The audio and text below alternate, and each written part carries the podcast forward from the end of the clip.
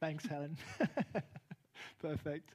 Thank you. Well, good morning, everyone. Uh, great to see you. Welcome to Trinity Church. It's good to have you with us. And if you're joining us for the first time, or perhaps joining us online for the first time, uh, welcome. It's, uh, it's fun to see you.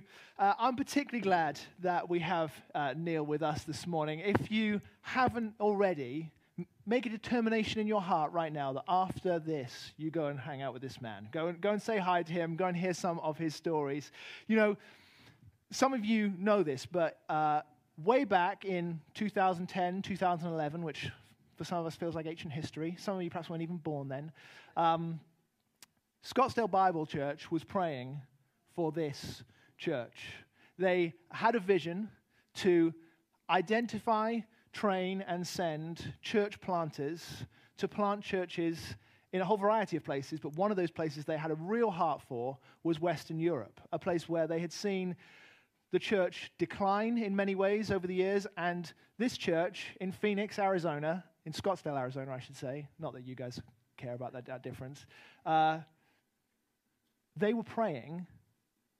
They didn't know they were praying for this specific church, but they were praying for us. And so, Neil, I hope it's a real encouragement uh, to you today to see the, some of the fruit of those prayers.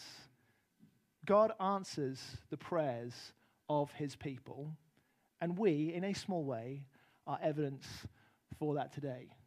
Which is why, when Neil and the other guys who were with us on Friday asked me, What do you, what do you need from us? I said, We need your prayers. Because who is the one who provides for all our needs? Is it not the God who has all things and provides for his people? Which is why we need to be praying to him. And don't worry, I did give him a large, large dollar amount as well. So um, that, was, uh, that was after I said the, the spiritual thing. Anyway, um, Neil, thanks for sharing with us this morning. We're, we're grateful uh, to have you with us. And, and, we are continuing our time in the Gospel of Mark this morning uh, as we look at simply Jesus. He is the most famous man to have ever lived. Almost everyone you know will have heard of him. And yet, so many have no real idea about who he actually is. There are so many different opinions on Jesus the good moral teacher, the political leader, the Muslim prophet, the misguided loser. Everyone has an opinion of Jesus, but what we're trying to do over the next couple of months with our Bibles open is to say, Who is Jesus? Simply, Jesus. We're seeking to know him better, or perhaps we're seeking to know him for the first time. And so we're, we're opening Mark's Gospel. Uh, to help us to do that. This is likely the earliest eyewitness account that we have of the life and the ministry of Jesus. And so, as we come to Mark chapter 5 now, that passage Helen read for us a moment ago, let me pray for us and ask God to help us in our time that we would hear him speak to us. Father, we thank you for this word. We thank you uh, that you love us, and one evidence of that is that you have written this book to us to speak to us of who you are and what you've done for us in the person and the work of Jesus. And so now, Lord God, as we as we open it, I pray that Holy Spirit, you would come and accompany the preaching of the gospel with power, so that we would know today, each of us, that we have met with not just one another but we have met with the living God. And I pray that you would do these things for your glory in the church. In Jesus' name, amen. Uh, I guess many of us this morning will have been aware this week and following with the story of a lady called Deborah James, or I should say now, Dame Deborah James. Uh, she's known to many as Bowel Babe, uh, and she is uh, one of the hosts of a BBC podcast you, Me, and the Big C. It's a, it's a podcast which talks about what it's like to live with cancer. And uh, this week, age just 40, Deborah James, mother of two young kids, uh, wrote on her Instagram that she is now receiving end of life care, having exhausted all possible treatment options. And in interviews, she has spoken really eloquently this week of the real shock and the sadness that she feels about coming to the end of her life, despite the fact that she's known for five, six years or more that she's uh, living with bowel cancer. Um, and she also spoke about her hope that others would not have to endure the same fate as a result of some of her fundraising efforts. And as of this morning, she, um, her, the Bowel Babe Fund has raised over £6 million to fund Cancer Research UK.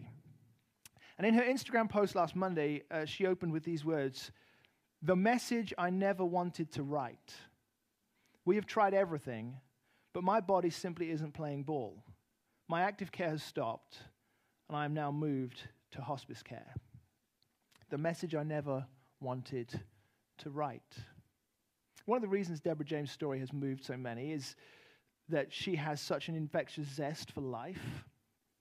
She has dealt with adversity with such courage and good humor and transparency. She's invited people into her story. And so many people have resonated with her experience. But in the end, cancer is going to win. And it's the message that she never wanted to write. And we all live with that fear, don't we? We all live with the fear that one day the message that we never wanted to write or the message that we never wanted to hear will come. That moment of absolute desperation, the point where hope is lost. And we have such a message in our passage today, don't we? 2,000 years ago, Jairus, the synagogue leader, he's referred to that three times in our passage today. He is a man who is respected in the community. He's a religious leader. He would have been a good neighbor, the kind of guy who would take your bins out for you. You would have liked Jairus. He's wealthy. He's a good man. He has it all together. But in verse 35, none of that matters anymore. His world falls apart with the message that he never wanted to hear. Four words Your daughter is dead. Some of you are fathers to daughters here today. Some of you are mothers to sons. Imagine the agony that those words contain. Of course, I know as well, some of you don't have to imagine that. You know what it is like to receive that message. You have lost kids. You, you know the unimaginable pain of that moment. We all live fearing the message that we never want to write, that we never want to hear. It can come in many different forms, but this one is surely one of the most devastating. What do you do in that moment? When life falls apart, where can we go? When hope is gone, when time has run out. You know, for many people, and I'm sure you know people like this, for many people, the answer is nowhere. There is nowhere else to go. This is it. This is the end of the road. When death devastates life, when chaos comes into our lived experience, so many of us don't know where to go next. And if we do go somewhere, it's often a place that wreaks further de- devastation and dysfunction in our lives. We medicate our lives with dysfunction, which soothes the pain to some degree, but only ends up multiplying chaos further down the line. Perhaps that's you today. If it is, we are so glad you're with us. Thank you so much for joining us.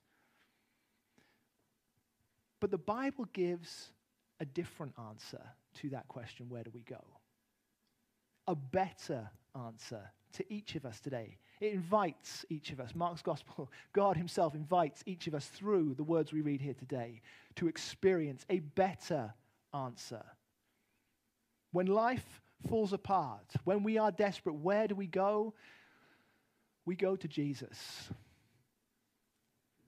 That's where hope is found. We go to Jesus. See, that's what we see in Mark 5 today in the story of Jairus and in the story of this unnamed woman. You see, in many ways, they have nothing in common. He's a man, she's a woman. That was a big difference, a significant difference back in the first century in that culture. He is named in the story, she is not. He's a synagogue leader, she is a social and uh, religious outcast. He's wealthy, He's, he has employees and servants. She is utterly impoverished, she has spent her last penny. And yet they are united by one thing. In their desperation, they go to Jesus. We know, don't we, that if your child is dying, there is only one thing that would cause you to leave their bedside in that moment. Jairus' words in verse 23 My little daughter is dying. There is the implication there of immediacy. She is taking her last breath. No father would leave his daughter's side except for one thing hope.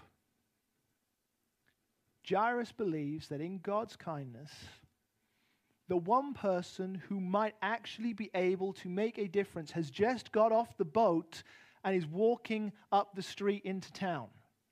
And so he goes to Jesus and falls on his knees and says, Please come and put your hands on her so that she will be healed and live. He goes to Jesus.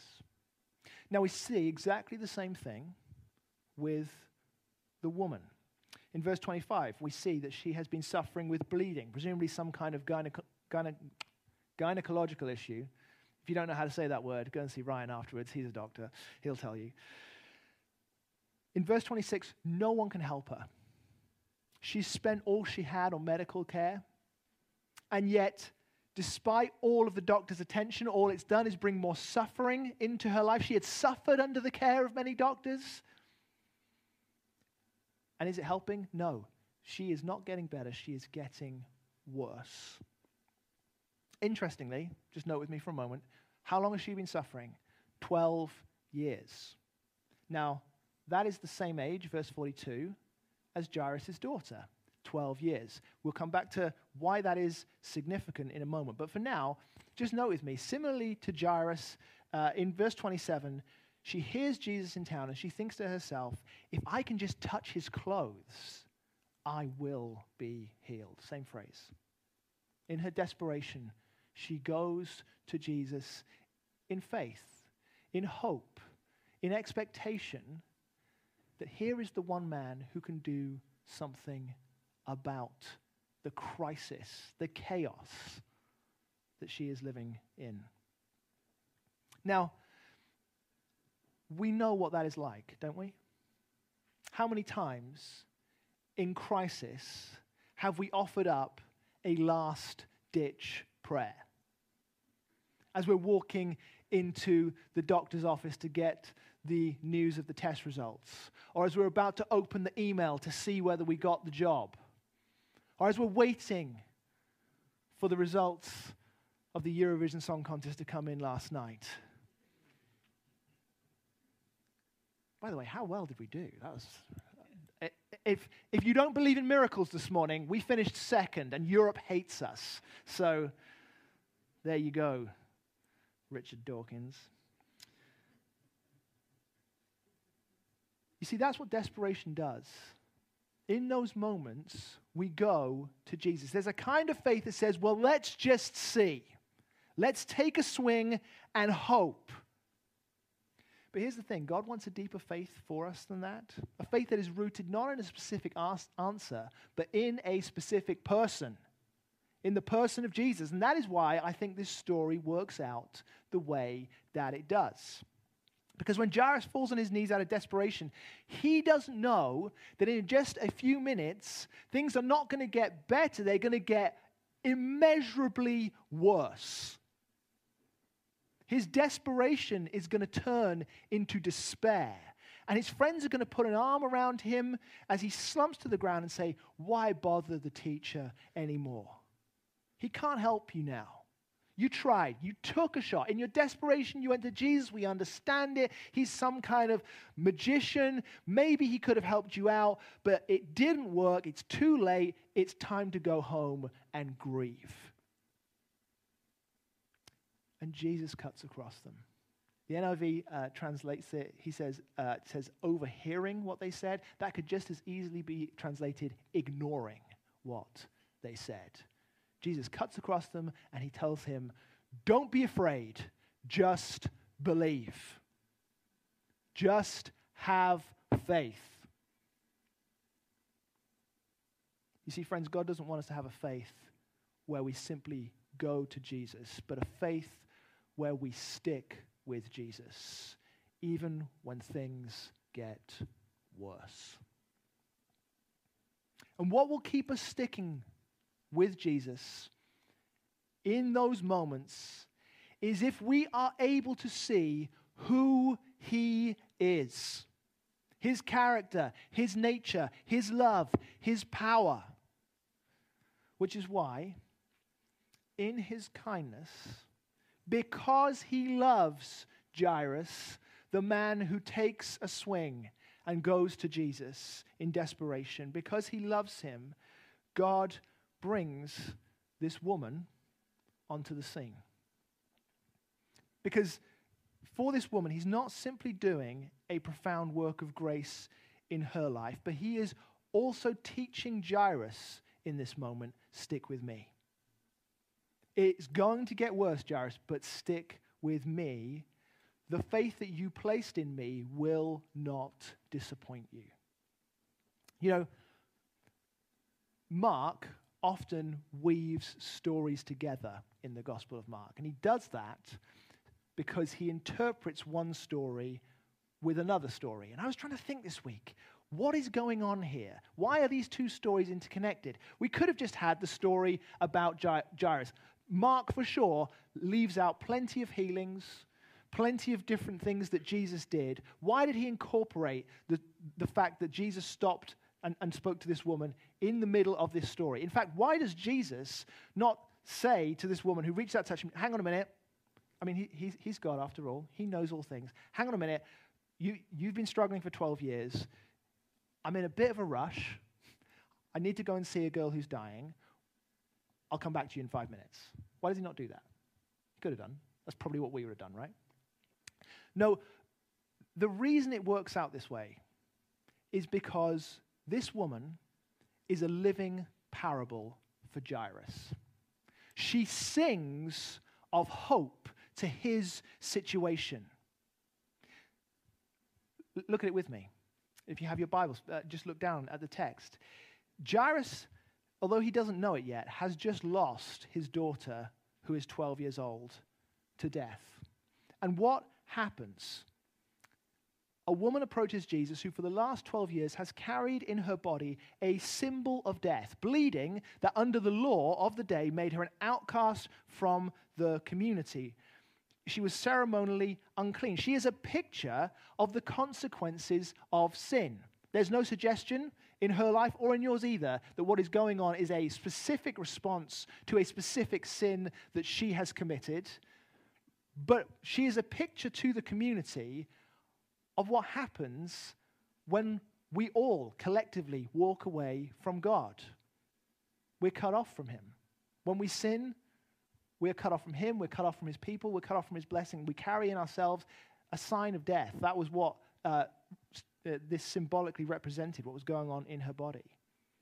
Now, in faith and desperation, this, this woman who's been carrying the symbol of death for 12 years reaches out to Jesus, and three things happen.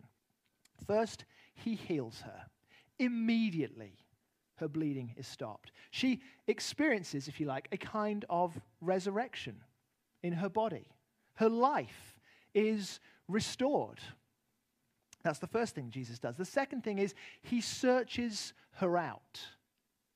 She is lost. She is hidden amongst the crowd, but Jesus will not stop until he has brought her to himself. He pauses, like, like Helen mentioned. He stops. He says, Power has gone out from me. Who was that? You see, Jesus doesn't just want an impersonal power transaction with you today, He wants you. He wants to know who you are. He wants to have a relationship with you. That is how He works in our lives. Jesus heals her, He searches for her, and then thirdly, He calls her daughter. Verse 34 Daughter, your faith has healed you. Now, two things are going on there. First, he's recognizing her as family, and that is beautiful. This is a woman who no one has owned. No one has welcomed, no one has acknowledged for the past 12 years. She has been on the outside looking in. And the first thing Jesus says to her when she gets on her knees trembling, she's like, Oh no, I've, I've screwed up here. I've overstepped my bounds. I've taken liberties. I've reached out and touched this man who has so much power that he's healed me even with the touch of his clothes. I'm in huge trouble. And what does Jesus say to her? Daughter, your faith has healed you. That is mercy. That is grace. That is how he responds to us when we go to him. That's the first thing that, that's going on there. But the second thing, surely, that Jesus is doing as he says to this woman, Daughter, your faith has healed you, is he is speaking not just to her, but to the man standing right next to her who is about to hear the words, Your daughter is dead. And in that moment, Jesus says to him, Don't be afraid. See what I have just done. I am the one who heals the dead. I am the one who searches for the lost. I am the one who has just rescued a daughter. This is who I am, so stick with me. Don't be afraid, just believe. You know, many of us, I think, find this really, really hard. To stick with Jesus when things go from bad to worse. I've told some of you the story before. When I was actually um, in Arizona during my time on staff with Neil, one of my friends who was, I was at seminary with, his daughter, one years old, had an accident. She was on in intensive care in hospital for two to three months, and we prayed and we pleaded, and the doctors did everything, and she died. And in that moment, you wonder how can anyone's faith endure that? How can anyone possibly stick with Jesus when desperation gives way to despair? It was an open casket funeral. It's the smallest casket I have ever seen. There was a palpable sense of tragedy in that room. And you know, I think it's impossible if we fix our eyes on the grave to stick with Jesus because we are overwhelmed by a sense of chaos and sorrow and grief. But if we look at Jesus, then we find a faith that endures through it all. For we worship a God we follow a king. We are served by a savior who heals the hopeless, who rescues the lost cause, who raises the dead from their bed and brings them back to life. That is who he is. That is the promise that all of us who go in faith to Jesus and stick with Jesus receive. That one day we will rise with Jesus. The beauty of the good news of the Bible is that not even death can stop Jesus Christ. Somehow, in his despair, Jairus manages to fix his eyes on Jesus and he goes with him to his house. And while everyone else laughs at Jesus, Jairus follows him inside and watches as the Lord took that little girl's hand and brings her back to life. Now, just think about that for me for a moment. This is not fiction, it's history. This is what Jesus did for that little girl that day and for those astonished parents that day. Do you know, Jairus is referred to as the synagogue leader throughout the entire, like repeatedly, the synagogue leader throughout the entire passage. But when he gets into that room with the lifeless body of his child and Jesus, he's just a dad. The girl's mother and father. That's how he's referred to. He's no longer a synagogue leader there. Reputation, what, whatever else he is, doesn't matter in that moment. He's just a dad who is desperate for a savior like Jesus to bring his daughter back to life. Friends, this is simply Jesus. He is the life giver to all who stick with him in faith, even in these moments of abject despair. And what I would say to each of us this morning is whatever pain, whatever brokenness, whatever despair is going on in our lives or comes in our lives, if we stick with Jesus, then we will rise with him. Because, of course, the raising of this little girl was actually a small thing in comparison to what was to come. When Jesus Christ took on himself the sins of all who would trust in him at the cross, paid the penalty for those sins by his own death, and then three days later took his life back up again and walked out of his own tomb. Of course, we know, don't we, as the story of my friend in Arizona tells us, that we don't always receive these things in the way that we would like and on the timeline that we wish would happen.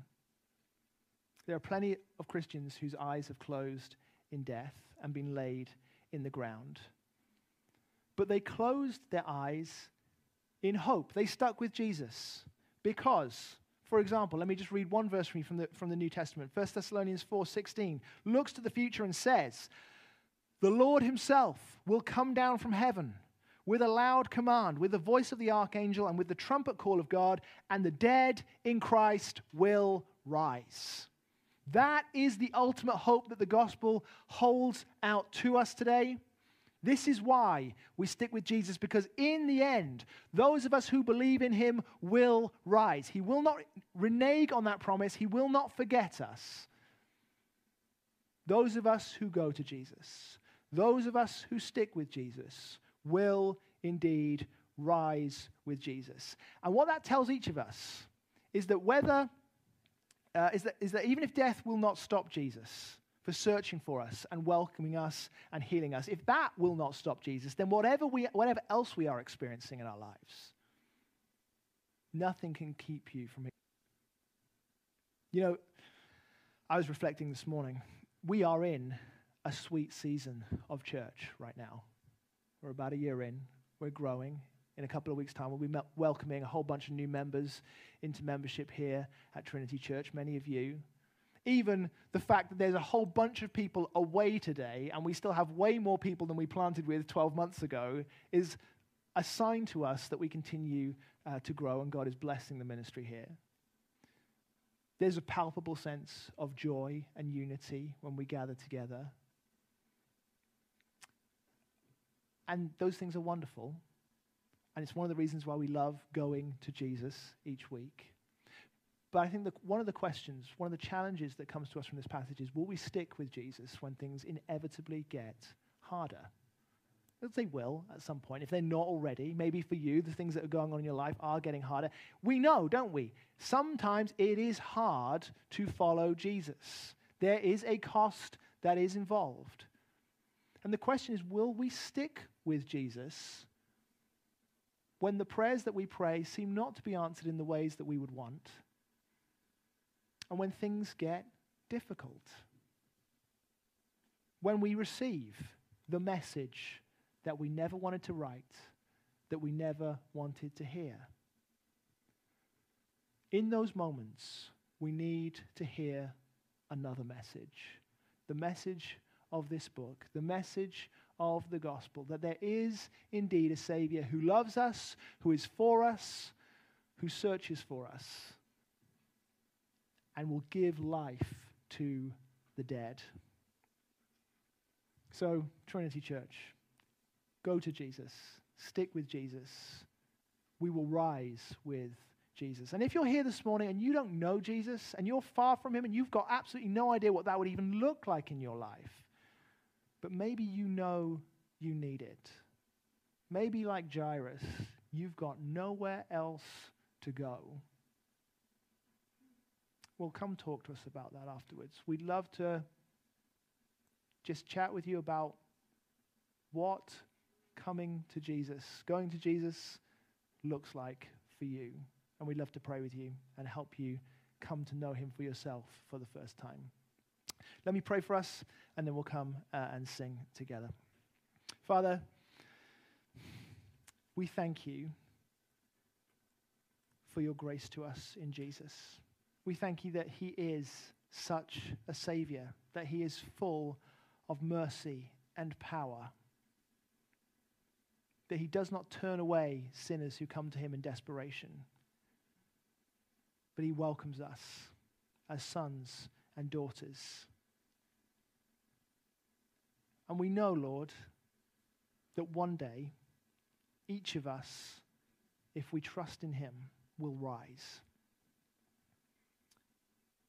And I pray that we would live in light of that resurrection hope and experience in this, in this life too more of the power and the work of the Spirit so that we would see healing. We would see acts of power. We would know tangibly you with us and at work in our lives. And we might be able to celebrate and point others to the kind of Savior whom we serve and follow. Jesus, we love you. And in your name we pray these things. Amen.